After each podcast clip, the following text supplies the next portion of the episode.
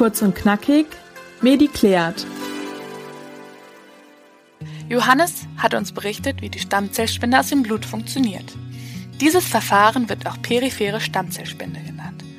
Sie wird heute am häufigsten angewendet. In seltenen Fällen ist aber immer noch die sogenannte Knochenmarkspende nötig.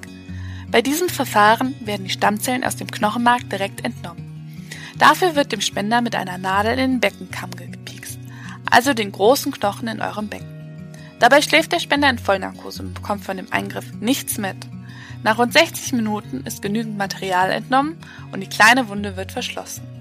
Das Knochenmark im Beckenkamm wird vom Körper des Spenders danach wieder innerhalb von zwei bis vier Wochen vollständig neu aufgebaut.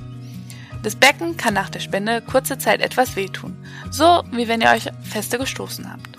Der Aufenthalt im Krankenhaus dauert für den Spender insgesamt drei Tage. Außer den Risiken der Narkose ist dieser Eingriff sehr harmlos. Doch er dauert länger und ist mit einem höheren Aufwand verbunden. Deswegen wird, wenn möglich, die Stammzellspende aus peripheren Blut bevorzugt.